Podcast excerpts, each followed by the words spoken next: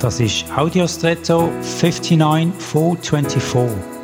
Hallo und schön hast du eingeschaltet.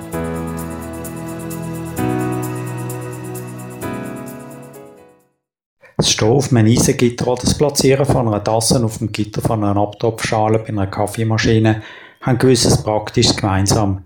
Zum einen hebt das Gitter in der Regel das, was draufsteht und bewahrt es vor dem tiefen Fallen oder einem gefährlichen Abrutschen. Zum anderen lässt es trotzdem das durch, was nicht angehört. Bei der Kaffeemaschine kann man die Tasse platzieren und sie hebt. Und überflüssiges wie zu viel Wasser oder Milch fließen trotzdem durchs Gitter ab.